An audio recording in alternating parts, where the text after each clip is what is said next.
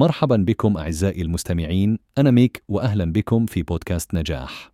اليوم سأتحدث عن موضوع مهم جدا والمستوحى من ونستون تشرشل وكلماته الشهيرة بأن المتفائل يرى الفرصة في كل صعوبة. عندما يقول تشرشل هذه الكلمات فهو يعلى على الروح الإنسانية والاستعداد في مواجهة الصعوبات والتحديات العصيبة. الأوقات الصعبة تتطلب منا القوة والجرأة والصمود ولكن ابدا لا تنسوا بأنها تحمل أيضا الكثير من الفرص. على الرغم من أن الصعوبات والتحديات قد تبدو أحيانا كأنها عقبات أمامنا إلا أنها في الحقيقة تحمل فرصا يمكن أن تؤدي لتغييرات إيجابية في حياتنا. السر في هذا هو القدرة على رؤية فرصة في كل صعوبة. أكيد كلنا نعلم أن الحياة ليست دائما سهلة. الأمور الصعبة غالبا ما تكون أكثر بروزا من الفرص. لكن الأشخاص السعداء هم الذين يستطيعون رؤية الفرص حتى في أصعب الأوقات.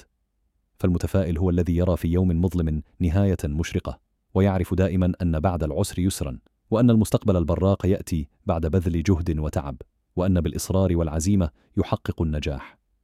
الأمل والتفاؤل هما مفتاح النجاح والإبداع، فالشخص الذي لا يفقد الأمل في تحقيق هدفه، ويظل متفائلا رغم الصعوبات والتحديات، هذا هو الشخص الذي ينجح في نهاية المطاف.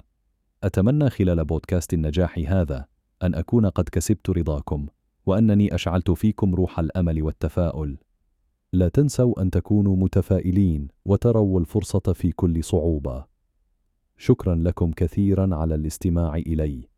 أنا ميك وقد قمت بإعداد هذا البودكاست مجانا باستخدام أدوات الذكاء الصناعي. تعلم كيف فعلت ذلك على mrc.fm/x إلى الغد إن شاء الله.